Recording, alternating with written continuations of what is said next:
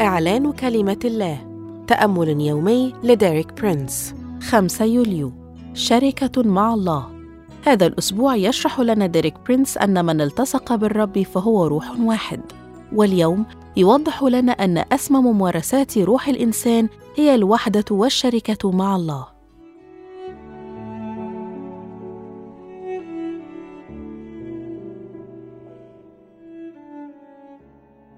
دعونا نلقي نظرة على بعض وظائف روح الإنسان تجاه كل من النفس والجسد.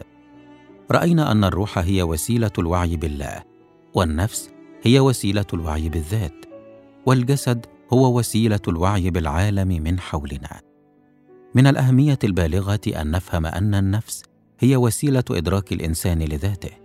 لذلك فعندما تجد الناس يركزون على ذواتهم مشاكلهم واحتياجاتهم تعلم أنهم يتحركون في عالم النفس. أما الوظيفة الأساسية للروح فهي الاتحاد بالله والروح هو الجزء الوحيد في الإنسان الذي يمكنه أن يتحد مباشرة بالله.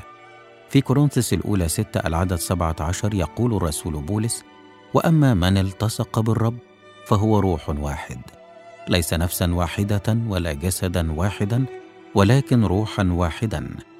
إنه لامتياز عظيم أن يكون لأرواحنا هذه القدرة على الاتحاد والشركة مع الله. وأسمى ممارسات روح الإنسان هي عبادة الله. تحتوي النفس على ثلاثة عناصر الإرادة والفكر والمشاعر. الإرادة هي الجزء الذي تجده يقول في داخلك أنا أريد. والفكر هو الجزء الذي يقول أنا أفكر. والمشاعر هي الجزء الذي يقول أنا أشعر. وهؤلاء الثلاثة معا يكونون النفس. أما الجسد هو وسيلة التواصل مع العالم ومن خلال الحواس الجسدية يحقق التواصل الزماني والمكاني بالعالم المحيط.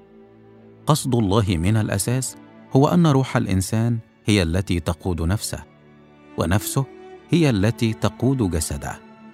الروح تستطيع أن تسيطر على الجسد من خلال النفس فقط. والاستثناء الوحيد لهذه القاعدة يحدث أثناء التكلم بألسنة. لذلك يعد التكلم بألسنة اختبار فريد من نوعه.